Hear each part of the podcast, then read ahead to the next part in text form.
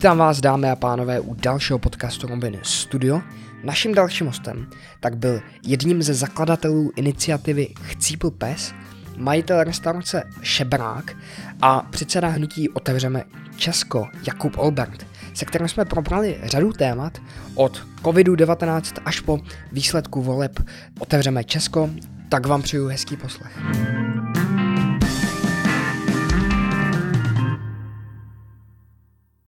Dobrý den, dámy a pánové, vítám vás na dalším podcastu Robin Studio. Naším dalším hostem také jeden ze zakladatelů iniciativy Chcípl pes a majitel restaurace Šebrák a uh, předseda hnutí Otevřeme Česko. Jakub Albert. Vítám vás, dobrý den. Ahoj. Jak se máte? Dneska je to dobrý. Je krásný den. Na to, že máme podzim, tak je velmi teplý den, takže já jsem v pohodě. Super, super. Vy, vy jste um, zakladatel strany nebo hnutí um, Otevřeme Česko? Je to tak, že tři lidi jsme zakládali iniciativu Chcípl pes a následně jsme založili hnutí Otevřeme Česko Chcípl pes. Do dneska vlastně jsme v tom hnutí dva zakladatele, já a Jirka Janeček. Jaký to má, co, co to má za cíl, to, to hnutí? Otevřeme Česko. Asi uh, dlouho jsme hledali ten jednotný cíl, protože těch uh, otázek a věcí, proč bojovat je hodně, ale jednoduchý cíl je naše osobní svobody. Takže my chceme lidem otevřít oči a říct jim, osobní svoboda je to nejcennější, co máte, dámy a pánové. Vaše strana teď, teďka kandidovala ve volbách do poslanecké sněmovny, kdy získala 2,40% hlasů což je uh, kolem 21 800 hlasů, uh-huh. což je uh, poměr, poměrně dost hlasů. Kdybych si to přirovnal, tak kdyby se tenhle počet hlasů přidal například přísaze nebo ČSSD, tak by to zásadně ovlivnilo rozložení poslanecké sněmovny. Takže už, už to je docela dost lidí. Není to tříště, tříštění z hlasy, nebo já teďka, proč jste nepodpořili nějakou stranu, která už byla v poslanecké sněmovně a propaguje nějaké vaše podobné ideje? Nepodpořili jsme to proto, protože jsou to zločinci. Všichni, kdo, všichni? Pos, všichni, kdo sedí v poslanecké sněmovně, tak se podíleli rok a půl na té genocidě, kterou tady udělali, segregaci lidí, okrádání lidí o jejich majetky, zdraví, životy. Já se nemůžu spojit s nikým a s nikým z nich nemůžu spolupracovat, protože mohli tomu zabránit a kdokoliv tomu mohl zabránit. A pokud nemohli, tak se na to neměli dívat, měli odejít, měli říct, já s těmi v této partě nebudu rozhodovat o tom, že budou střední živnostníci, podnikatelé přicházet přicházet o majetky, to, že se budou lidi věšet v lese. Čili měli volbu, neudělali to, neudělali to díky svému pohodlí, díky pokrytectví, tak pro mě jsou všichni na jedné lodi. Teďka si vzpomínám jenom na například Lubomíra Volnýho, nebo některé poslanci za SPD, kteří eh, docela tvrdě a rázně říkají, že uh, ne dalšímu lockdownu, tak uh, jak, jak to mám chápat? Tak eh, znovu opakuju, pokud já bych byl v poslanecké sněmovně, tak bych eh, se snažil tlačit eh, to, že to, co se tam stalo za rok a půl, tak ne, že nebudu podporovat, ale budu proti tomu aktivně bojovat.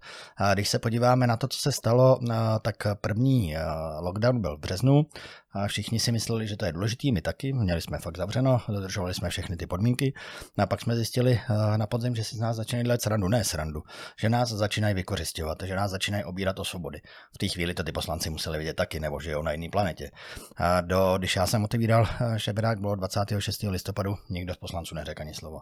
A jestli teda poslanci SPD chtěli tak strašně bojovat, měli několikrát možnost, když mě zavírali a tahali mě policajti, tak si stoupnou před tu hospodu a říct, já s ním souhlasím, má moji podporu, protože tady tady se děje bezpráví, což nakonec nejvyšší správní soud eh, potvrdil. Mm. Jo, takže uh, oni uh, začali být slyšet, až když se blížily volby. Uh, s poslancem Volným jsme vlastně začali my s Jirkou, kdy nás uh, paní Wolfová poprosila, aby jsme šli do parlamentu a řekli tam, co se děje. Připojil se k nám Bojko Volný, měli jsme tiskovou konferenci první lednu a od té doby prostě Volný je. Uh, já jsem rád, že aspoň bojuje, každý boj je správný, ale důležitý je taky, jaký mají cíl. A náš cíl je změna. Náš cíl je ochrana našich svobod. Jestli se dostanu do sněmovny nebo ne, nebo jestli budu předseda nebo ne, to mě je úplně jedno. Pro mě je důležitý, aby nás už nikdy nezavřeli, nezavírali děti ve školách nebo doma, aby je pouštěli do škol, aby nás neobírali o to, na co máme z ústavy právo. Jo. Čili uh, jestliže někdo křičí, uh, ta kor teďka uh, v poslanecké sněmovně bylo to svinstvo, uh, tak křičí ale sám na sebe. Hmm, hmm. Jaký to má cíl, to vaše hnutí? To naše hnutí, tak jak jsem říkal, uh, náš cíl primárně byl postavit živnostníky do jednoho šiku a říct nezavřeme. Nám se to povedlo u 300-400 podniků, a to bylo v tom lednu. Pak uh, policie dělala velký razie, takže zůstalo otevřených třeba jenom 100 podniků. No a cíl je pořád stejný otevřít lidem oči a říct to, že máš plnou lednici, to, že máš auto před brákem, to je prostě nic, to musí být na posledním místě. Na prvním místě prostě koukej na to, jak ti řežou, kraje ti svobody. Dneska lidi vlastně nosí roušky v supermarketu, nevidí proč, protože to někdo řekl. To, že ty roušky nefungují, to už potvrdil jeden ministr. To, že uh, ten covid je uh, trošku horší chřipka, to už potvrdilo několik ministrů, ale jim je to pořád jedno, protože oni to dělají, protože to nařízení. A proč to dělají? Protože jsme si zvykli. My pomaličku ohýbáme hřbety, takže naším cílem je aspoň probudit část těch lidí, a říct jim, hele, svoboda stojí za boj.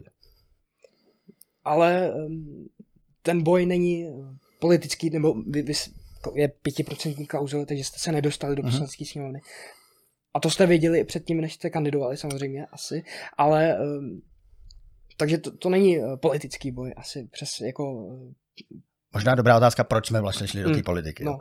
My když jsme udělali první demonstraci, super staromák 10. ledna, parádní atmosféra, pak jsme udělali druhou v březnu, ta nás honili policajti po Petříně a po Praze různě, taky to byla parádní atmosféra, ale řekli jsme si, hele, to stojí obrovský peníze, stojí ty demonstrace, obrovský peníze, úsilí.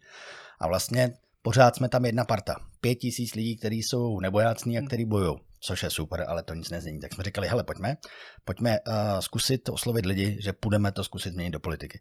Ale už z kraje bylo vidět, uh, že lidem uh, o tu svobodu nejde. Uh, ono, když se podíváme, milion a půl uh, lidí, kteří jsou uh, státními zaměstnanci nebo zaměstnanci Andreje, že jo, tak ty se měli dobře. Uh, další zaměstnanci, ty měli 100% náhrady, takže dost málo lidí to jako pocítilo na vlastní kůži, že se něco děje. Jo. No a chudáci ty živnostníci, když eh, přestal lockdown, tak jediný, co udělali, tak šli zachránit svoje podniky. Jo. Takže my jsme vlastně už na začátku, když jsme dlouho jednali s různýma stranama, tak jsme zjistili, eh, že uh, ta, to, co hlásáme, to, co nabízíme, tak eh, to není to, co ty lidi chtějí, jo. ale já se nechci měnit, já nechci být populista a říkat, aha, tak svoboda to není, tak budeme nabízet eh, třeba eh, spalovací auta, anebo budeme nabízet nižší daně, to je blbost. Já nejsem politik, já jsem člověk, který serve za svobodu svojí, mojí rodiny a nás všech tady okolo. Teďka nevím, jestli jsem to úplně pochopil, ale pro, proč, jste, proč chodíte do politiky, když, když to nic nezměníte? No? Když jsme se rozhodovali, jestli ano nebo ne, tak ta situace byla taková, že zemí otřásel jeden skandál za druhým a ty lidi se bouřili. Málo, ale bouřili. Říkali jsme, dobře, pokud se dáme všichni na jednu hromadu, máme šanci uspět. A v podstatě, pokud bychom spojili všechny ty malé strany, včetně volného bloku a včetně trikošky, tak bychom měli rozhodně přes 5% a byli bychom tam dneska. Jenže ta politika je složitá a ne všichni to děláme se stejným cílem. Takže my jsme narazili uh, vlastně u všech vyjednáváních na to, že my říkáme, hele, co chcete udělat? A oni říkají, kolik přinášíte. A my říkáme, ale nic, přinášíme myšlenku, přinášíme odvahu, to je všechno. Jo. A takže proto to takhle dopadlo. Uh, já to nelitu toho kroku, že jsme šli do politiky, je to obrovská zkušenost a myslím si pořád, že ta změna musí nastat v politice ale ne tímhle způsobem. Ono, i kdybychom se tam dostali s 5%, tak hmm. bychom nic neudělali. Takže vy jste vyjednávali s nějakýma menšíma stranama? Tak měli jsme pod sebou už několik stran, které se vždycky připojili, pak se odpojili. Nejvážnější vyjednávání bylo s, s tím uskupením TSS, Trikolora Svobodní soukromníci, kde svobodní jsou nám dlouhodobě blízcí, jo, Libor Vondráček, eh, známe se dlouho vlastně od první demonstrace. Ty naše postoje jsou hodně podobné ale uh, bohužel Trikolora neměla v čele Libora Vondráčka a Libor Vondráček a Svobodní ne- nedávali ten hlavní směr tomu združení hmm. TSS a proto jsme z toho museli vlastně s tuškou v ruce u smlouvy jsme museli odejít, protože ty jejich zásady nebyly naše zásady. Takže to bylo na nějakých zásadách, My jsme se rozešli kvůli Andrejovi hlavně, protože pro mě Andrej je zločinec, vrah, eh, zloděj. Mhm. Je to člověk, který, abych od něj neopřel kolo, co neopřel kolo, já ho chci dostat před soud. Pro některý lidi v trikoloře je to člověk, s kterým eh, jsou ochotní jednat, protože to je politika. A já, jak říkám, já nejsem politik, takže pro mě, dle si člověk ukradne, zabije, Hmm. a to on udělal, tak tenhle ten člověk nestojí o to, abych eh, se s ním seznámil. Já ho chci prostě dostat jenom před soud. A to oni viděli jinak a asi to vidí státotvorně. Eh, Já tak státotvorný nejsem. Já prostě se zločincem jako Hamáček, eh, Babiš a ostatní okolo něho jednat nikdy nebudu. Takže jste se neschodli na eh, nějaký potenciální jako vládě, nebo, Ne, nebo vládě. ne, ne vládě, ale eh, My jsme chtěli udělat, eh, když půjdeme dohromady, jako postoj k Andreji Babišovi. Ne? Nejenom, a říkal jsem, pojďme udělat morální kodex. Protože to, co vlastně chybí v politice, je morálka. Dneska vidíme mrtvého prezidenta, který podepisuje dokumenty a nikomu to nepřijde zvláštní. Jo, lidi tak jako křičí, Andrej dneska jak křičel, ale to je všechno. Nic se neděje, nikdo nebude potrestaný. Takže to, co vlastně tam je třeba změnit, tak je morálka. Takže jsem říkal, dobře, tak pokud teda tam vlezeme a budeme něco dělat, tak si už teďka musíme říct, na jakých morálních základech budeme postupovat. A kdo je poruší, tak musí z toho našeho kola ven, ať už jsem to klidně já. Vaše hnutí, tak eh, teďka, jak se řekl, získal 24% hlasů, ale eh, teďka už covid už ne, není zas tak velký téma a už ty omezení jsou eh, menší, až na nějaké roušky někde a, a podobně, tak už skoro eh, nejsou, ne? Tak To je strašný, jak lidi jsou uspalí. Jo? Hmm. A teď musíme koukat přes hranice. My jsme byli výjimeční v tom, že u nás byly volby. A, takže ten covid teror nemohl postupovat tak, jak by postupoval někde venku. A, Předevčírem, nebo kde to bylo v Itálii, zavedli povinné očkování zaměstnanců a zase po- chápu očkování a po cholera, a chápu očkování na tyfus, ale očkujeme vakcínou, za kterou stát nedá záruku tomu očkovanému. Proč? Teda já se ptám proč. Takže covid tady teďka není. Dneska jsme slyšeli to ohromné číslo 2000 něco. Z minister zdravotnictví už začíná přemýšlet, co zavře. Na Slovensku chtějí udělat lockdown v Lotyšsku. Tupu. Lotyšsko zavřelo teďka Hmm. na měsíc. Takže za měsíc, a to je to nejhorší, lidi si teďka říkají, to už nezavřou. To je blbost. Zavřou. za měsíc jsme v lockdownu úplně stejně jako minulý rok. A my tam zase budeme otevřít, no zase naše bráky budou hordy policajtů, zase se s nimi budeme rvát, hádat, a zase mě budou zavírat, ale já prostě nemůžu jinak. myslíte, že bude další lockdown? Jasně, dobro.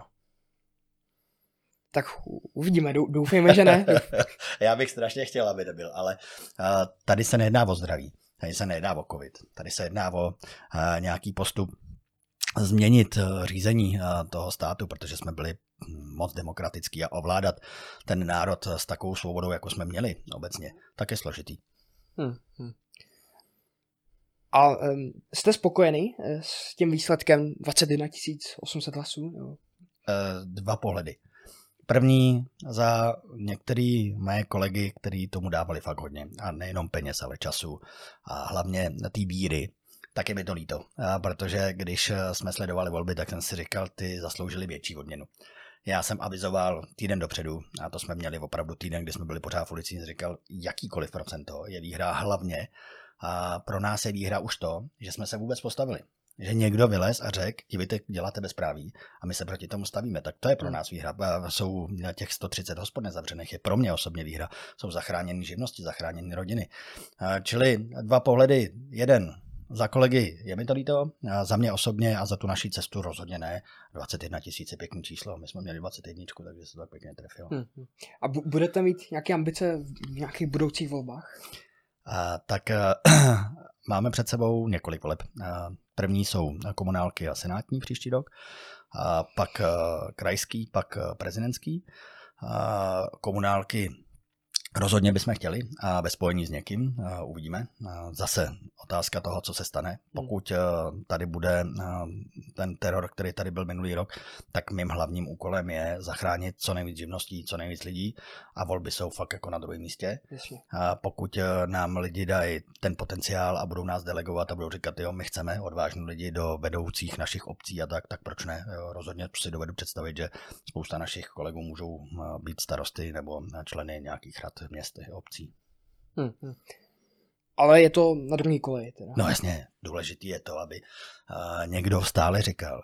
My tady vlastně dneska máme jednoduchou pravdu, kde se říká, hele, očkování tě ochrání proti těžšímu průběhu, ale není to spasitelný a rozhodně můžeš přenášet covid. Všichni to už vědí, všichni jako to říkají, tak to je. No ale vidíme obrovský teror, kdy uh, pomocí toho, že lidi segregují, nepouštějí nebo obe, obírají neočkovaný o jejich svobody a říkají vlastně do mainstreamu, hele, ty neočkovaný jsou hrozný riziko jako pro ty očkované. Všichni, když si zastaví, řeknou, ano, to je blbost, ale všichni se podle toho řídí. Takže pro mě já nemůžu žít ve státě, ani kandidovat ve státě, ani uh, být uh, jakýmkoliv uh, členem statutárních orgánů, kde nefunguje základní princip demokracie, kde vlastně popíráme základní listinu lidských práv a svobod. To se stalo v Itálii. Prostě nemůžou oni nařídit to očkování takovouhle vakcínou. A je to úplně jedno. My si každý měsíc šoupeme naše normativy. Před pěti lety si nikdo nedoje představit, že by tady byl politik, který rozkrade státní rozpočet. Teďka myslím Andrej Babiše s Hamáčkem, kdy kupovali roušky a respirátory a takovýhle prachy. A nic by se nestalo.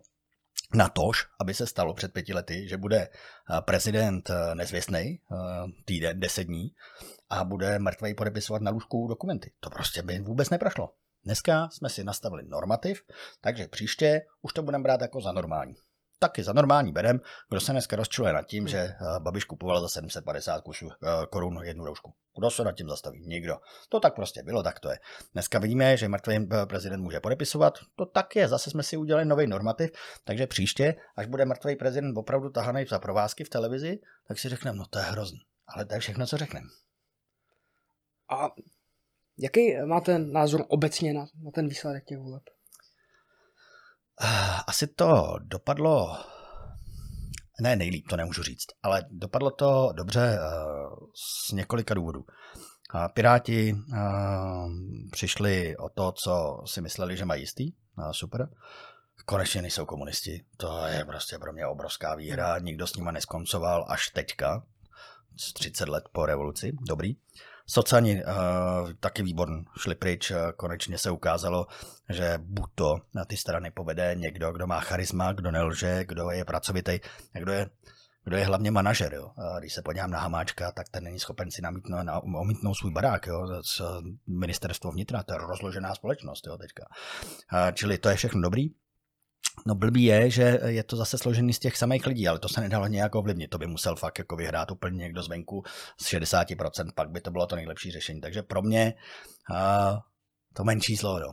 Jako lepší výsledek hmm. mohl být horší a Andrej druhý místo, jako gratuluju mu, ale zase máme v parlamentu člověka, který prostě krade, který eh, pro mě je vrah jako jednoznačně, protože ten covid eh, měli léčit naprosto jinak a oni to věděli a nedělali pro to vůbec nic. Mm-hmm. Máme tady smrtící nemoc a dostanete na to jediný paralén a jít domů. Co to je za blbost? Tak jste rád, že eh, nejspíš dalším premiérem bude Petr Fiala? To vůbec ne. Pro mě Fiala není autorita. A teď jdeme do krizového řízení. To, že se zdražují energie skokově, to bude následovat ještě. To, že bude spousta nezaměstnaných, Škodovka má zavřeno do konce roku, to je nebývalá záležitost. Jako. A ty lidi teďka dostanou 100% mzdy, ale jak to bude za měsíc, to nikdo neví. Úplně to vlastně rozkmitalo tu jistotu těch zaměstnanců. A teďka do toho potřebujeme. My potřebujeme Churchilla. My potřebujeme někoho, kdo přijde a řekne, pánové, pojďte tudy a prosadí si to. Fiala bude poslouchat Brusel a, a bude kam víte tam pláž. To znamená, dneska nám řekne, že roušky, zítra nám řekne, že ne, pozítří řekne respirátory a nejenom okolo toho covidu, ale my potřebujeme teďka fakt člověka šíbra, který má za sebou krizový řízení větších společností, který by to postavil na nohy. Tohle to je nesmysl. A to jako co obecně s Evropskou unii je to nesmysl. Mm-hmm. Takže vaše hnutí, od, otče, nebo otče, no. Eh, tak hlavní téma je covid? Hmm, svoboda. Svoboda. Hlavní téma je svoboda, to zůstane. Pro mě teďka jsou tři důležité cesty. Říct lidem, aby si uvědomili, že svoboda je to nejcennější, co mají. Pak se zaměřit a pomoct těm očkovaným a říct jim, jestli teda lidi se budou tlačit do očkování, tak já chci, aby stát převzal odpovědnost. A to znamená, jestli je to nutný, a já to pořád nevím, a, protože ty na, informace jsou strašně protichudné, tak ale ať převezme stát odpovědnost za to, že někdo ochrne, za to, že někdo třeba si už nebude moc vydělávat, nemůže živit rodinu, ztratí majetky. A, a poslední věc, pořád budu tlačit na to, aby se ty lidi, kteří způsobili tohle, tak aby se postavili před soud. To není možné, aby jim to prošlo. A nejenom to rozkrádání, celkově ten přístup jako celý, to je nesmysl. My se s tím musíme i pořádat. To, co jsme udělali s komunistama, bylo přesně to, co dodneska trápí starý lidi a říkají, ty komouše, který tady uh, nás obírali o svobody, tak vydávám teďka v supermarketu, usmívají se na mě, protože tady mají autoservis. My jsme s nimi nezúčtovali, ale si nezúčtujeme s těma, s těma šmejdama, tak to bude to samý. A um, teda hlavně téma, co vidím já, tak je covid, ale jak, jaký další oblasti tak eh, pro tu svobodu jsou důležitý pro vaše hnutí? Teda? My se musíme zaměřit na to. COVID je zástěrka celého tohle, ale musíme se zaměřit na to, že jakýkoliv plánování eh, a teďka důchody, eh, školství, ekonomika jsou samozřejmě důležitý pro chod hmm. toho státu, ale my musíme první říct, tento stát má řád. Ten se jmenuje Ústava České republiky a je to neporušitelný. Neporušitelný.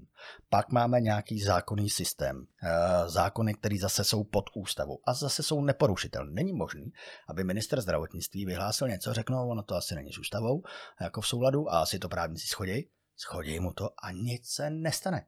Takže já, než začnu úplně cokoliv budovat, a je to logicky, když si začnete budovat malou firmu, a když máte rodinu, zakládáte, tak první byste si tam měli nastavit pravidla, protože pokud tam ty pravidla nebudou, tak v průběhu času najednou zjistíte, že jiné strany mají jiný pohled na vnímání toho. A pro mě je hrozný, že dneska musíme říkat, ústavní činitel by měl být příkladem a měl by on eh, respektovat a dodržovat ústavu a měl by ji vlastně chránit. U nás je to přesně naopak. Dneska mlinář Eh, vlastně lže o tom, jak je, eh, jak je to s prezidentem. A když eh, vlastně se na to přijde, tak on by měl říct, ale sorry, já jsem tady autorita, jsem příkladem pro ostatní, hned odcházím, hmm. omlouvám se, už mě neuvidíte. On řekne, sorry, hele, mě může odvolat jenom Zeman, který nemluví, ne, který leží, takže ho nikdy neodvolá. To je strašný. Prostě a pro nás COVID je věc, která tady je. Já se na to nestěžuju, je to prostě nějak, nějaká, nějaký virový onemocnění, ale na co si stěžuje porušování našich práv? To nesmí, to nesmí do budoucna být. Jestli si na to zvykneme, tak příště to nebude COVID, ale bude to Green Deal. Řekneme, nemůžou lidi, kteří mají spalovací auta, tak nesmí do práce. A nebo lidi, kteří nosí černý trička, tak černá barva je pitomá v tom, že když se vyrábí, tak vypouští formaldehyd, tak taky nemůžou do práce. Tak to je přesně, jestli si na to zvykneme, že porušovat práva e, je normální, tak se sypeme do totality, tam jsme byli. 40 let se nám tam líbilo. Hmm, hmm. Vy jste uh, mluvil o Green New Deal a taky před chvilkou jste měl nějakou uh, na Evropskou unii, tak uh, vy, vy chcete výstup z Evropské unie? Já osobně rozhodně. Hmm. Myslím si, že by se to mělo rozhodnout v referendu. Ale otázka je, aby ty lidi měli správný podklady pro správný rozhodnutí. Já bych uvedl příklad, teďka se na nás obrátili tatovací salony a kosmetičky a říkali, hele, od 1. ledna má být eh, zakázaná jakákoliv barva pro tetování eh, a jakákoliv barva pro eh, nějaký malování od těch kosmetiček. Protože to prý je rakovinotvorné. Ale nějaká rakouská firma vymyslela černou a bílou, která se může používat. Jediný tyhle dvě barvy. Tohle, když udělají těm Tatérům, ta Evropská unie, my to převezmeme, tak jim zrušíme živnosti všem. Hmm. Spousta lidí na tom prostě jede, jo. A bude to možná se to dostane do sklepa, budou se to dělat na černo, ten, kdo bude barevnou kerku, tak bude borec. Ale proč se to děje? To, to, já to nepochopím. Kouření přeci. Je rakovinotvorný od věků věků, co, co, co ho známe. Co se děje? Nic se neděje. Lidi to užívají, státy to tolerují, vybírají z toho obrovský daně, tak já nechápu, proč najednou vadí Evropské unii barva tatérům. A takhle je to ze vším. Green Deal je to, že se zavázali do roku, teď nevím, 2050, nulový emise. Super, na planetě je 8% emisí z Evropy a my se snažíme těch 8% udělat na nulu. Co to znamená dneska? Nemáme proud, protože zavíráme uhelné elektrárny. To, že ta Čína to sem bude fedrovat a Indie to sem bude fedrovat, to je každému zřejmý. Ale problém je, že nahoře v Bruselu sedí tisíce úředníků, který, když se zeptáte, kolik stojí máslo, tak netuší. Jestli se jí zeptáte, kde se vyrábí, uh, nevím, Porsche, tak netuší. To jsou lidi, kteří jsou nasátí na ten systém a jenom zvedají ruku. podle zase frakcí, které jsou rozděleny, takže se frakce A dohodne s frakcí B, tak zvedne ruku pro nějaký směr. A Green Deal je dobrý téma pro, politi- pro voliče, takže oni vlastně dělají všechno pro to, aby ty voliče znovu zvolili. Že dneska logika vůbec není, to je vidět na, na proklamacích, které byly teďka ve volbách. Je to čistě o tom, koho oslovit. Maláčová vytáhne tři tisíce, řekne každému zaměstnanci dáme tři tisíce, takže to zadluží naše děti a vnoučata na dalších deset let, to je jedno. Je to je hrozný. Hmm. Takže Evropská unie je mrtvá společnost. Pro mě uh, výstup z Evropské unie a spousta lidí mě za to byčuje, tak říká, na to nemáme. Zhroutí se to, podívej se na Anglii, nejsou tam řidiči. Pro mě je to jediná cesta, jak se osvobodit. Ano, bude to bolet, to jednoznačně, ale to bude bolet i tam zůstat. Ale ta svoboda, která s tím eh, přichází, to znamená, že si budeme moct dělat fakt, co budeme chtít a můžeme vyrůst ekonomiku, eh, kde jsme byli mezi dvěma světovými válkama, no tak to je prostě to je výsledek, který nikdo jiný z té Evropy nebude, mít nebude. A ještě ke všemu ta Evropa jde celá do háje. To se rozpadne jako samo, záleží kdy. Mm-hmm jeden negativum, který vidím u toho výstupu, tak je to, že, jak jste řekl, že by Česká republika získala větší svobodu. To, to, neví, to, to nevnímám jako negativum, ale eh, taky to znamená to, že, že na, například SPD by se mohlo účastnit na, na vládě a mohly by se tady zavíst kvóty na potraviny a podobné věci, které nyní zastavuje Evropská unie. Tak pokud uh, bychom vystoupili z hmm. Evropské unie, uh, nevidím tu souvislost s tím, že by se SPD dostalo nahoru, protože oni jsou taky pro vystoupení. No, ne nahoru, ale například by se mohli podívat na vládě a, a pak by mohli zavíst nějaké konkrétní věci, které Evropská unie nyní zakazuje. A jo. To chápu, ale eh, přeci pokud eh, procitne ještě daleko víc lidí a díky Evropské unii eh, začnou tady vypínat prout a díky Evropské unii najednou nám fakt budou stát ty auta s benzinovými motorama na zahradě, tak víc a víc lidí to SPD bude volit. Bude říkat, hele, běžte nahoru, protože byste jediný v tom parlamentu, který říká hmm. z Evropské unie pryč. Nespojoval bych to a SPD není pytel Okamuru Eh, je to jeden Okamura a plus eh, další pět lidí. Jo. A, takže možná, eh, když jednou pan Okamura zjistí, že třeba odejde do důchodu, což tyhle lidi nemají, většinou ve zvyku, ale kdyby náhodou, tak možná, že se SPD bude docela prima parta. Hmm, rozumím, rozumím. Tak teďka bych se rád zastavil u toho covidu zase. Mm-hmm. Vy, vy jste majitel restaurace Šebrák, mm-hmm. která byla otevřena v době, kdy vládní nařízení tak to zakazovalo. Mm-hmm tak já, b, policie taky zasahovala. Uh-huh. Tak, tak začal bych u začátku. Uh-huh. V březnu, uh, úplně na začátku, kdy, kdy byl covid, úplně nová věc, tak v té době tak uh, lockdown nebo nějaký uzávěrky tak uh, neodmítáte teda. V březnu jsme všichni viděli to, co nám nabídly televize. Číňani, který padají na ulici, pak sfalšované eh, obrázky z Itálie, to byly ty rakve eh, v těch eh, nemocnicích a poměrně velký strašák o tom, že je to nemoc, kterou vůbec nevíme a může kosit mraky lidí. Takže úplně stejně tak jako ostatní, my jsme dodržovali všechny podmínky. Jeli jsme do 8. června, tuším 9. června, kdy to otevřeli. A říkali jsme, Andrej říkal bez tím covid, a říkali jsme si, hurá, máme to celý za sebou. To jsme si fakt mysleli. No ale je to virový onemocnění, chová se to jako chřipka, takže na podzim to přišlo znovu. A na podzim mě strašně začalo štvát to, že jejich kroky nevedly k omezení covidu ale jejich kroky vedly jenom k omezení svobody občanů. To znamená, Blatný začal uh, dělat ty nesmysly, kafe ven, jo, kafe uh, dovnitř ne, do petky ano ne, což je ještě jako přešlapy, který se dají nějakým způsobem uh, dát dokupy, ale co začali dělat, uh, povolili trhy, uh, BIM zdobíme, naše firma zdobí trhy, vím, kolik to stojí peněz. A druhý den, co se otevřeli, tak je zavřeli. A hmm. těm lidem nic nedávali a řekli vlekařům, hele, my vás otevřeme už příští týden. No tak vlekaři vzali rolby, natahali nahoru jídlo, pití, zasněžovali. A zasněžení stojí obrovský peníze. A oni jim za týden řekli, ještě ne. A, a jeli jsme podle toho psa, že jo. Řekli jsme, když budeme v trojce, tak to otevřeme. Byli jsme v trojce a oni řekli, no, ale my jsme si to rozmysleli. Takhle se nedá manipulovat s tou veřejností vůbec. Takže ve mně to horklo 26. řekl jsem, ale otevřu. Já už na to nemám prostě, ať mě zavřou, tak jsem otevřel. 17 až do večera nebyl nikdo, večer přišlo komando No a začalo to známý tahání, kdy uh, každý den tam bylo komando, ze začátku mě ještě odváželi, pak už mě uh, přestali odvážet, protože jsem nastudoval zákony, což je dobře. Uh, odvážet? No, jako zajistí vás. To znamená, řeknou, ať zavřete, já jsem řekl, že nezavřu. Oni řekli, jo, naposledy vás vyzýváme, jinak vás budeme muset zajistit. Mm. Já jsem říkal, že nezavřu, takže pak řekli, ty ruce nahoru, vyndejte věci z kapes, takže jsem dal z kapes, čapli mě do auta a odvezli mě na služebnu. Tam jsem byl tři hodiny na výslechu, a pak si pro mě přijel právník, pustili mě a druhý den to probíhalo na novo, kdy přitvrzovali, takže jezdili větší komanda, jezdili ty zakuklenci, řvali na mě, snažili se mi vysvětlit, že s mým životem je konec, podnikání je konec, 3 miliony pokuty, zavřené a tak dále. No takže na to jsme nereflektovali, začali jsme se učit zákony, no a zjistili jsme vlastně, že jsme v právu protože celý to bylo o tom, že oni neměli podle jakého paragrafu nás trestat. Hmm. A to je první a druhý plošný opatření prostě se nesmí dělat. Takže pak už jsme jenom vítězili, pak už eh, ty policajti několikrát narazili, odcházeli, pak se to začalo dařit eh, po celé republice, pak byly spousta videí, kdy ty policajti odchází s nepořízenou, no a začalo se to fakt jako lavinovitě řídit. No a jenže tohle z toho Hamda eh, nekousnul, takže začal fakt jako přitvrzovat, u nás to bylo až do té fáze, kdy k nám přijela kriminálka, já jsem nebyl, a zajistili mi uh, celý personál. Prostě hmm. pozbírali, nechali otevřenou hospodu z a vodili. Takže já jsem musel na kriminálku uh, s právníkama, s televizí, uh, tak nám je zase všechny pustili, no a mě hrozili hroznýma věcmi.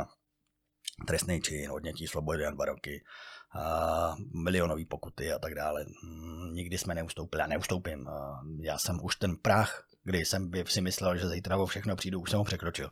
Takže teďka lesy budou zavírat nebo cokoliv dělat a budou mi hrozit, tak uh, mají smůlu, uh, se mnou už ne. No. Hmm, hmm. A jak dlouho jste byli zavřený?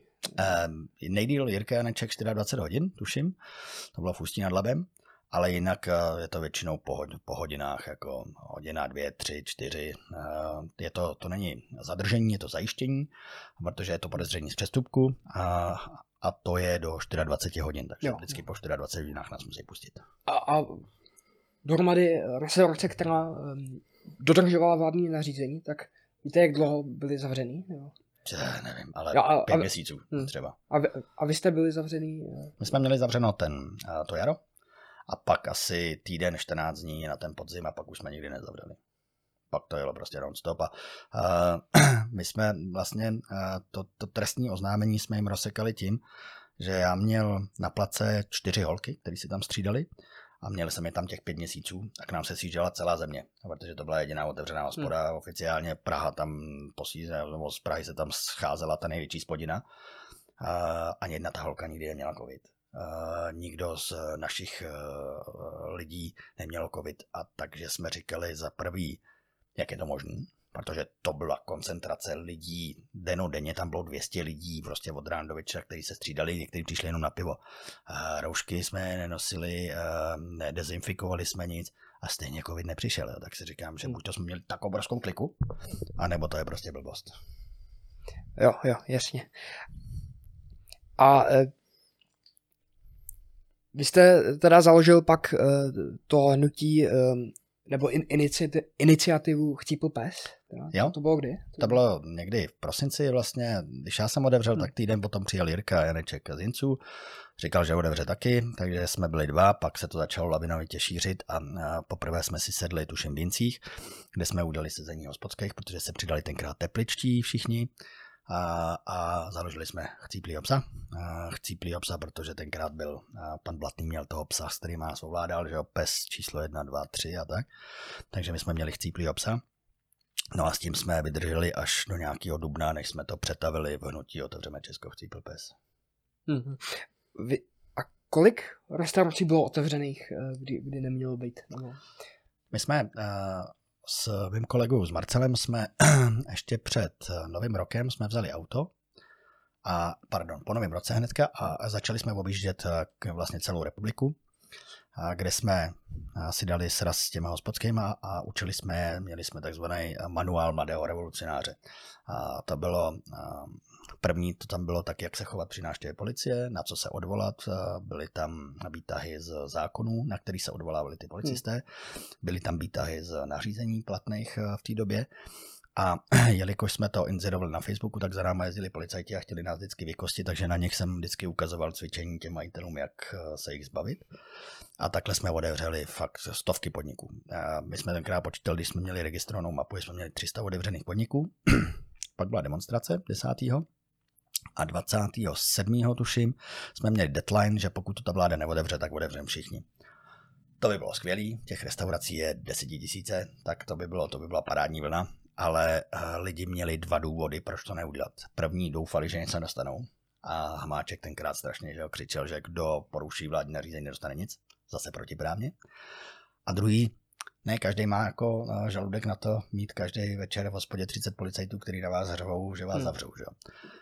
Čili zůstali jsme v nějakých těch třech stovkách, čtyřech stovkách a nejenom restaurací, ale fitness, kadeřnice se k nám přidali a pak jsme otevřeli vlastně jeden Black, ten Vaňkův kopec, a takže se to začalo nějakým způsobem dostávat nahoru. No ale na jedné straně Havlíček, který slibuje, no, dostanete všichni všechno zaplacený, nikdo nic. A na druhý Hamáček, který strašně hrozí, že nic se dostanou. Takže se to pomaličku zase začalo zavírat a zůstalo 100, 100, 130 podniků, zůstalo otevřených. Jo, jo. A vy jste dostal nějaký pokuty, nebo?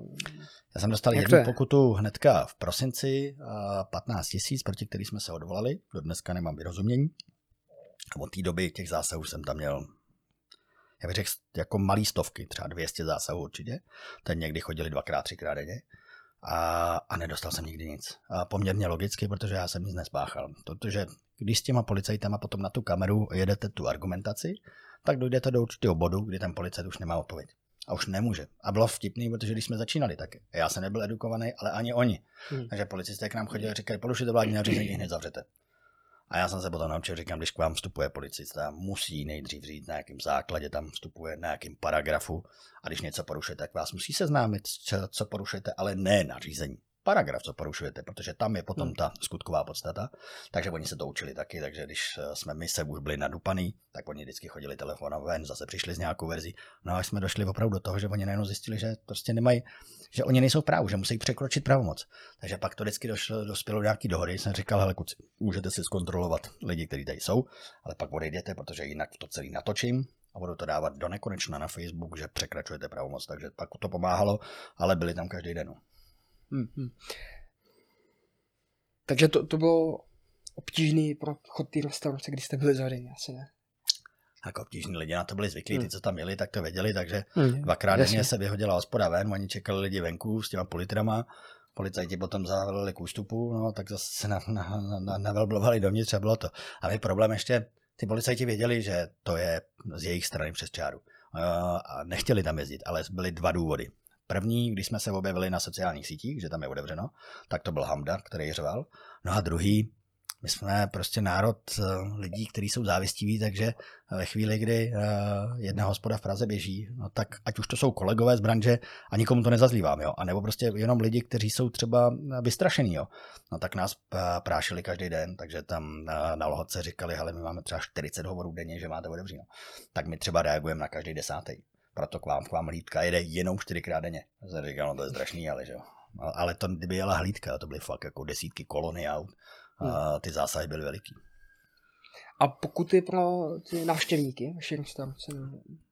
Já u nás nevím nic, ale my jsme eh, udělali helplinku eh, pro eh, vlastně celou zemi Sešlo se k nám 200-300 žádostí o pomoc a s těma lidma to řešíme. Do dneska vlastně jsou vyřešený, nevím, 10% toho, protože ta, ta skutková podstata toho přestupku se stala u některých lidí, ale eh, jenom ve chvíli určitého datumu. Eh, nejvyšší správní soud do toho naházel spousta vidlí, kde spousta těch eh, nařízení zrušil, takže se stává, že úřad, který vůbec tyhle věci nečte, tak dá někomu pokutu.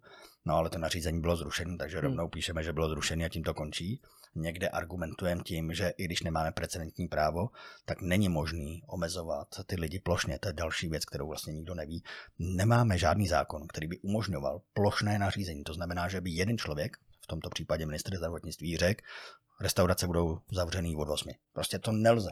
To je v této chvíli, to on když to říká, A on to neříká z nevědomosti. On má legislativní výbor vlády, který vedle něj se sedějí právníci a raději mu říkají, nedělej to, protože to je protiprávní. Druhý, pokud uh, poslanci uh, se sejdou, tak mají u sebe uh, výbor nejenom imunitní, ale legislativní výbor, hmm. který právě úplně stejně by měl kontrolovat tyhle nařízení a měl by poslancům říct, proto nehlasujte. A tak jim to říkali. Já když jsem sledoval právníka z ministerstva zdravotnictví, který asi už pravděpodobně je někde v emigraci, protože ten si otevřel pusu a řekl, jak to bylo. A řekl všechno, to byla politická objednávka, kdy řekli, to já vím, že to je proti zákonu, ale prostě takhle to bude, takhle to napište. Takže všechny ty nařízení, které byly, tak byly proti zákonu. A Jaké jsou nařízení dneska, pokud jsou eh, s covidem? Eh, dneska ty nařízení eh, jsou hlavně o rouškách v interiéru. Pak je stále v platnosti nařízení, že by restaurace měly kontrolovat ty jejich 3K, nebo jak tomu říkají, covid pasy, prodělanou nemoce nebo testy. A nikdo to ne, nekontroluje. A pak uh, jsou omezeny některé velké akce. Ale uh, řekl bych, že dneska jenom vlastně lidi samovolně nosí roušky. Já když já roušku nikde nosím, jako vůbec nikde už. Mm, poslední měsíc mi nikdo nikde nic neřekl. Hmm. V bance jsem jednou týdně sám bez roušky, ale taky mi nikdo nic neřekne, protože zase na to nemají právo ty lidi.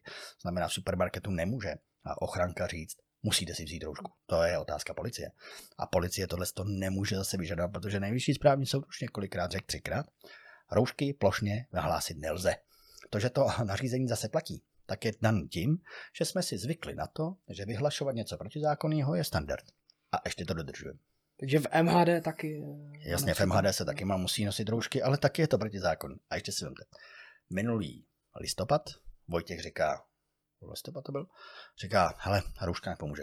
My jsme zjistili, naši odborníci, zjistili, že skrz roušku to projde. Noste roušky dvě. Málo kdo si to asi pamatuje, ale nosili si tenkrát dvě roušky. Dneska najednou to funguje. Najednou prostě stačí jedna rouška a jsme zase chráněni. To vůbec není o rouškách, vůbec to není o tom, že eh, se chráníme nebo chráníme někoho. To je o tom, aby jsme ukázali, jak jsme poslušní. Takže když potom ten Andrej se koukne do toho světa ze zhradu dolů a řekne, ty do 90% lidí jsou hodný, poslušní, takže já trošku přitvrdím a půjdeme touhle tou cestou. Fakt na dlejovce. Hmm, hmm. A uh, takže ty, tyhle ty opatření, tak podstatě už žádný nedodr, nedodržujete ve vaší restauraci asi. Ne, já jsem nedodržoval nikdy nic a dodržovat nebudu, eh, protože tyhle opatření nejsou k potírání nemoci, hmm. ale k potírání svobod. A to prostě primárně nemůžu. A uh, měli jste rozvozy jídel? Jo, jasně. První vlastně covid jsme jeli rozvozy a jeli jsme to právě v tom hrozně opatrném režimu, kdy ten, kdo rozvážel, tak byl dezinfikovaný v rukavicích, protože jsme fakt nikdo netušil, co, co jako funguje.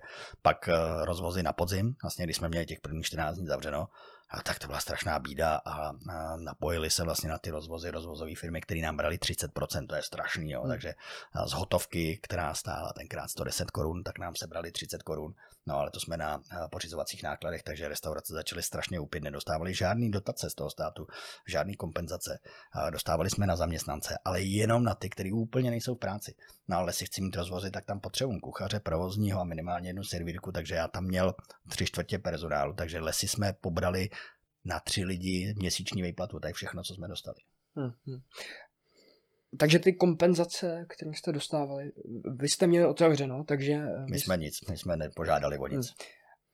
A i kdybyste chtěl, nebo vaše restaurace by chtěla, tak, tak by to nebylo možné asi, nebo? Je to tak, že uh, zase proti zákoně uh, si Hamáček udělal formulář, nebo Havlíček ten, ten tenkrát, uh, kde bylo, uh, pokud jsem neporušil, tak to mám zaškrtnout, ale vystavuju se tím, pokud dělal lžu, přestupku nebo možná trestného činu. Takže lidi se lekli a ty, co porušovali, tak to nezaškrtli a ten formulář tě nepustil dál. To znamená, že jsi tu kompenzaci nedostal. Hmm. Ale je to zase jenom nátlak. Jo. Čili kdybych porušil nařízení, a teďka nebudu to stahovat jenom na tu restauraci, ale tenkrát byl zákaz vycházení, takže prostě vyjdu si ven ze psem večer, oni mě chytnou, no a v té chvíli bych neměl dostat kompenzace podle toho Havlíčka a Máčka. Čili si myslím, že to, co oni na nás praktikovali, byl vždycky jenom strach. bylo to zatlačování do kouta a čím víc nás tam jako dostali, tím víc jsme se báli a víc jsme se ohybali. Je to blbost. Lidi se musí postavit, jinak se nic nezmění. Hmm. A pokud člověk tam zaškrtnul, že eh, ne, ne, neměl otevřeno, tak jaký byly ty kompenzace? No tak se, eh, bylo jich několik a oni to v tom měli hrozný guláš. Hmm. My jsme vlastně od začátku říkali, dobře, ale jestli si myslíte opravdu, že je nutný zavřít, tak pojďte to udělat jako okolní státy, 80%, 60% tržeb, a pošlete všem na účet podle EET, máme to všichni eh, z minulého roku zmapovaný a jsme v pohodě. No, to se jim nelíbilo, protože jako byly to velikánské peníze hmm. a hlavně jejím cílem nebylo nás nechat přežít, jejím cílem nás bylo zničit. Čili udělali různé kompenzace, COVID 1, 2, 3, gastro, nájemný.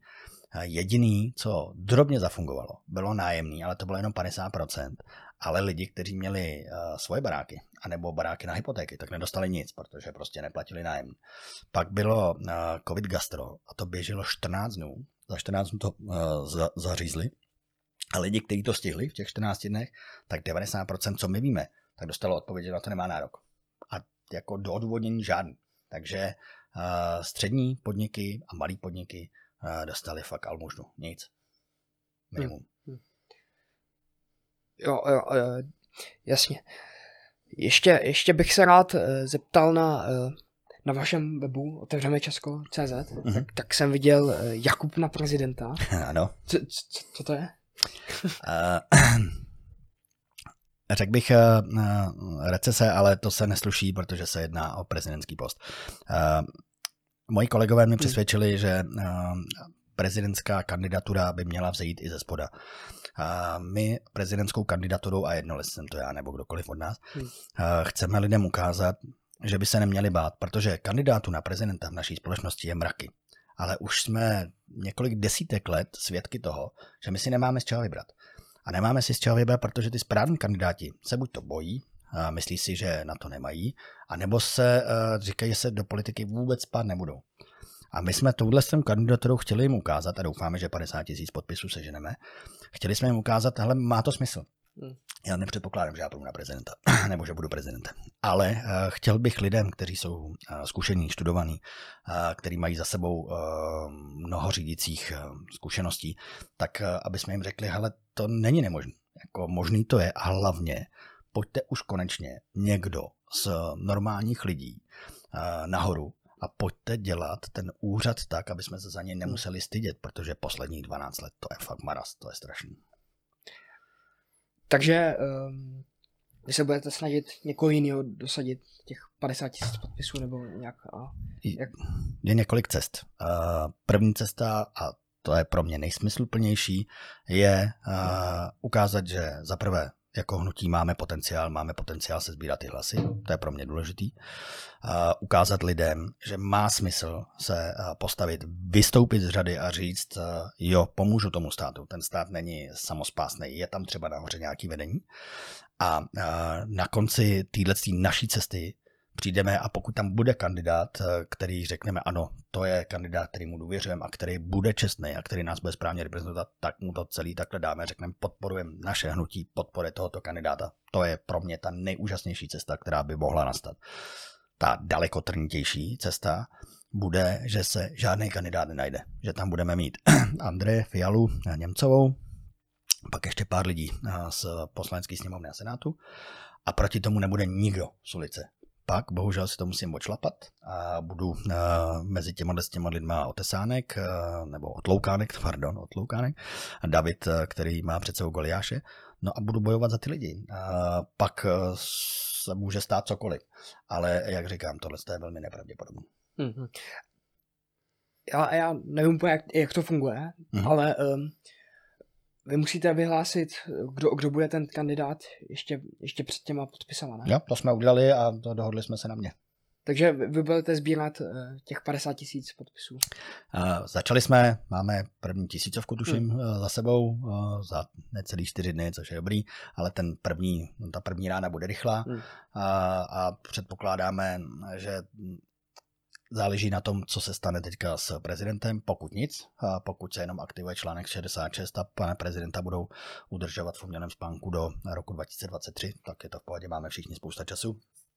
Nedej bože, pokud se panu prezidentovi nějak eh, přihorší, tak je docela možný, že buď to zastoupení odstoupí z toho místa, a, nebo něco ještě horšího, no a pak to bude kalup, protože myslím, že podle zákona je tam nějakých 27 dní na a, právě na nabití těch 50 tisíc podpisů, nebo potom hlasů senátorů, nebo hlasů poslanců, což budou mít všichni ty kandidáti, kteří jsou ze zora. Hmm. Takže nej, nejspíš pokud Miloš Zeman nějak nebude odvolaný nebo nebude nějakým způsobem uh, nezmizí prostě nějakým způsobem, tak uh, se, asi by se dalo předpokládat, že získá tě, těch 50 tisíc podpisů, ne? Když za čtyři dny už máte tisíc.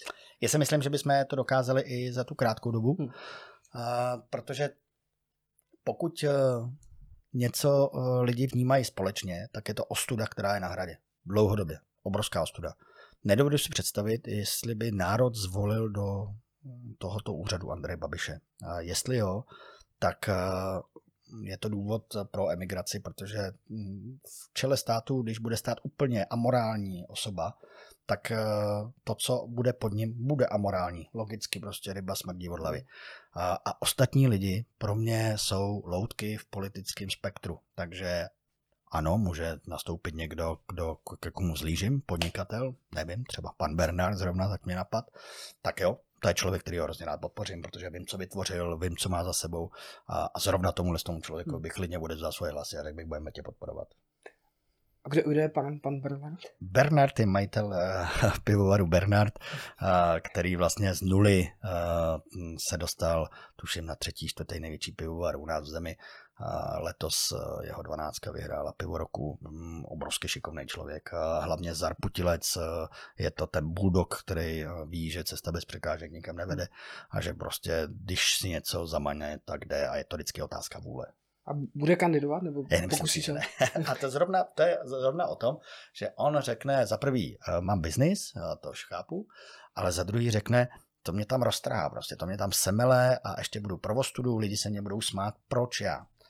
Nevidí ten potenciál eh, toho, že bychom řekli právě proto, že máte za sebou to, co máte, tak bychom vás chtěli jako podpořit.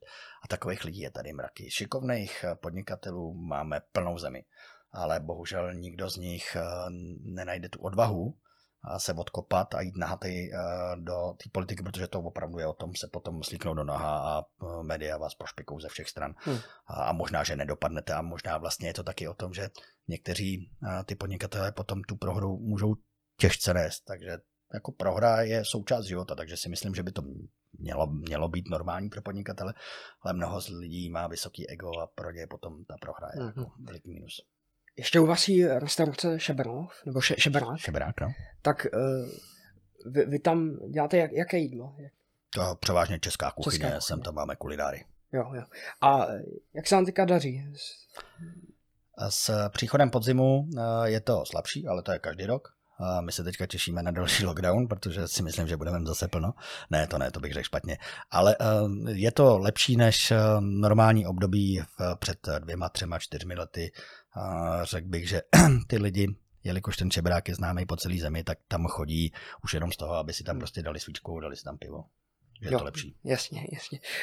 Vy jste majitelem SOS dekorace. Mm-hmm které dělají eh, výzdobru na eh, vánočních, trhu, vánočních trzích a stromu na staroměsíckém náměstí. Mm. Jak, jak jste se k tomu dostal? Jo? Dekorace mám, zrovna dneska jsem si psal CV, protože chci do jedné školské rady, tak jsem 25 let a 8 měsíců u toho.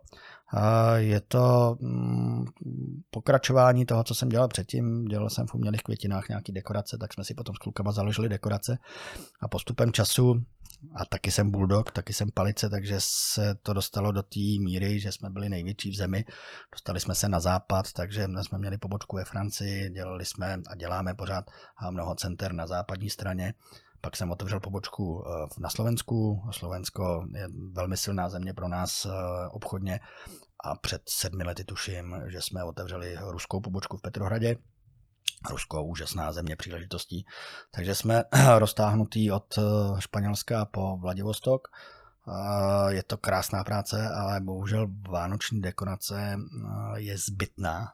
To znamená, že teďka, jak, jak jdou do krize, hlavně obchodní centra, ale už i města, hmm. tak je to věc, na který šetří, takže my jsme už pět let, šest let dozadu dali trošku odbočku a děláme paralelně scénografii. Takže třeba jsme dělali pražskou zoologickou slony hrochy, všechny ty výběhy, to je z naše opera. Hmm. A co je hlavní výplní nebo práce, nebo to, to, co dělá vaše firma? To, co dělá Soska? No. Uh, řekl bych, že jsme asi scénografové nebo scénografie obecně, k nám přijde zákazník a řekne, já tady mám prostor a chci ho nějakým způsobem upravit, chci ho změnit. Třeba Aquapark Čestlice takhle funguje, že hm, mají prostor a řeknou, něco vymyslete a udělejte to. Hmm. Naše výhoda je, že to všechno máme pod jednou střechou, takže máme od uh, designera přes architekta, projektanta, přes eh, výrobu, automatickou výrobu, ale i tu realizaci.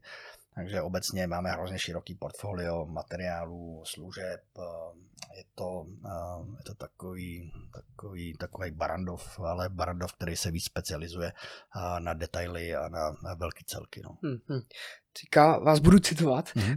Budeme dělat vánoční trhy jinak, než bylo do posud zvyklé. Ano. Tak... Co to bylo? A to, to, tohle citace tak hmm. deset let stará, si myslím. No. Uh, jo, jednalo se o rozsvícení vánočního stromu protože eh, vánoční strom na Staroměstském náměstí do té doby se rozsvícel tak, že navesily se na ně ty světilka a pak eh, lidi odpočítali 10, 9, 3, 2, 1 a rozsvítil se celý. Hmm. A ten byl konec. My jsme uh, první začali dát animaci, uh, že ten strom nějakým způsobem na to jedna začal tančit, začal se rozsvěcovat, pak jsme k tomu přidali muziku. No a pak jsme uh, zjistili, že jít na rozsvícení vánočního stromku je o život, protože tam se vždycky naženo těch 20 tisíc lidí, že šlapou si po hlavě.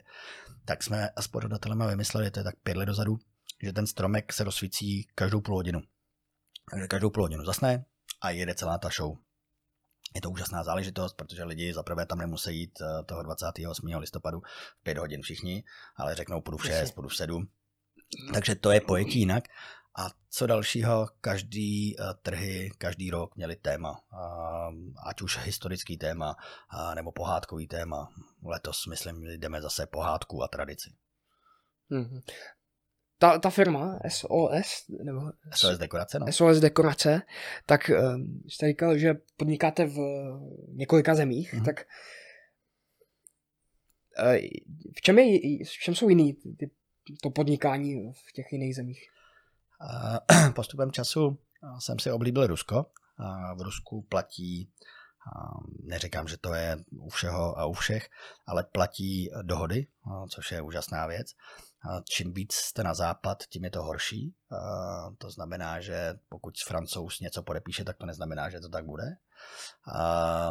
V Rusku je mnoho šikovných lidí, kteří chtějí pracovat. Ve Španělsku není nikdo, složit kamion, tam je opravdu zázrak a mít elektrikáře ve Španělsku, který pracuje jako úplně zázrak. Takže to je hlavní rozdíl v té obchodní činnosti a v té realizační. A pak eh, eh, od eh, teplého Španělska po studený Vladivostok to kopíruje barvy. To znamená, Španělsko má rádo teplý tóny, červený, zlatý, hodně hraví, oni jsou hm, hodně extrovertní. Rusko, ten sever, to je děda mráz, studená barva, modrá, stříbrná je to kus od kusu. Rusové jsou teda eh, hodně klíčovitý a to víme obecně a pro nás je, je tam eh, ten prostor velikánský, takže když je tam obchodní centrum, který má peníze, tak to je radost dělat. Eh, oni jsou pro jakoukoliv věc, která bude vidět, musí to být hlavně balšové, že? tak když je to velký, tak je to dobrý. Nejenom vánoční teda děláte? V Rusku děláme jenom Vánoce, po Evropě děláme i scénografii, různý třeba motýlí domy děláme. To jsou, to jsou celky, které slouží jako muzeum živých motýlů. My vlastně děláme vždycky jenom myšlenku, že třeba v Nalipně jsme dělali avatar, kde navrhneme interiér toho prostoru, pak ho celý vyrobíme, nainstalujeme a pak to někdo provozuje vlastně jako expozici živých motýlů. Teďka nerozumím, je, jak? Jako v nějaké místnosti, tak... Hmm. Jak... Funguje to tak. Já myslím, že to je dobrý finanční projekt. Začali s tím kluci v Karlových Varech, kde uh, do jakéhokoliv prostoru, většinou 100 a více metrů čtverečních, se nainstaluje něco. Příroda, Angkor třeba jsme dělali. Hmm. A mm, ten pronajímatel nakupuje larvy motýlů, který se mu tam líhnou. No a lidi se na ně chodí koukat, ty motýly na ně se dávají a je to vlastně pohádkový prostředí nebo netradiční prostředí s živýma tvorama, v tomto případě s motýlama a za to ty lidi platí. A my jsme vlastně dodavatelé celé té technologie a celého toho celku. Mm-hmm. Dobře, tak jo, já vám moc děkuji, že jste do, dorazil eh, do tohohle toho podcastu. Ještě bych se rád zeptal na to, eh, jak jste se vlastně dostal k restauratérství? To bylo velmi jednoduchý. Se svojí ženou jsem jednou vzal kočár, šli jsme se projít okolo šebráku a na šebráku byla metra půl vysoká tráva. Bylo to tam strašně zanedbaný a párek rohlíků byl studený a pivo bylo teplý. Takže jsem říkal, hele, tady to je úžasný prostor, s tím něco musíme udělat. A domluvil jsem se se starostkou, která vypsala výběrové řízení. My jsme udělali nejlepší projekt a, a od té doby to máme a ještě 20 let to máme provozovat. Mm-hmm. Takže to, to není v rodině. Vůbec ne. Strašně jsem si natlouk. Já jsem zaměstnával v té době okolo 200 lidí a myslel jsem si, že restaurace s 20 lidma bude sranda, že to budu dělat levou zadní. Hmm. Gastronomie je naprosto něco jiného a kdo jde do gastronomie stejně jako já bez jakýkoliv zkušeností, tak se musí projít desetiletý peklo, kdy se musíte všechno naučit, musíte přijmout principy zaměstnanců, principy dodavatelů. Je to mm, samostatný vlastně systém, který je dost těžko přirovnatelný k jakýmkoliv oblasti jiným podnikání. No, z jakého důvodu? je tam velké nebezpečí toho, že ta snaha, kterou tam dáváte, tak bude pohřbená vlastně jedním zaměstnancem, protože vaši zaměstnanci jsou v přímém kontaktu každodenním s zákazníkem, pak je tam hodně práce s penězi, takže je to velký lákadlo pro nepoctivé lidi. Pak restaurace se skládá z detailů, takže tam se může skazit hmm. cokoliv. Může se skazit příchod, může se skazit špinavá klika, trošku přesolená česnečka, špatný tón hlasu v obsluze, nepořádek na zemi na, to, na toaletě. Je to fakt vlastně skupina detailů, který dělají celek. Hmm. A zákazník do dneška už je tak vybíravý, a to je správný jako v tom pozitivním slova smyslu, že pokud ho naštvete jednou, nedej bože dvakrát, tak už tam nemá důvod nikdy přijít a má vlastně v širokým, dalekým okolí spousta konkurence, kam může jít. Takže, takže to byla velká škola. Jasně, jasně. Tak jo, já vám moc děkuji, že jste dorazili. Chtěli byste ještě něco říct divákům? Já bych to chtěl zakončit tím, aby eh, lidé eh, se zamysleli eh, nad tím, co se děje. Podívali se za hranice naší země, podívali se do historie, do té roka půl, krátké historie, aby si pustili některé sliby našich politiků a aby otevřeli oči a zjistili, že hůř teprve bude, že to není vůbec konec. A důležitý, co je si uvědomit, že každý krok dozadu s našimi svobodama se nedá vrátit. Eh, to je věc, kde už zůstaneme na těch pozicích. Takže jestli něco můžeme posunout, jestli něčemu můžeme zabránit, tak je to teď, někdy jindy. Tak jo, já vám děkuji, že jste dorazili a mějte se. Děkuji za pozvání. Naschledanou. Měj se.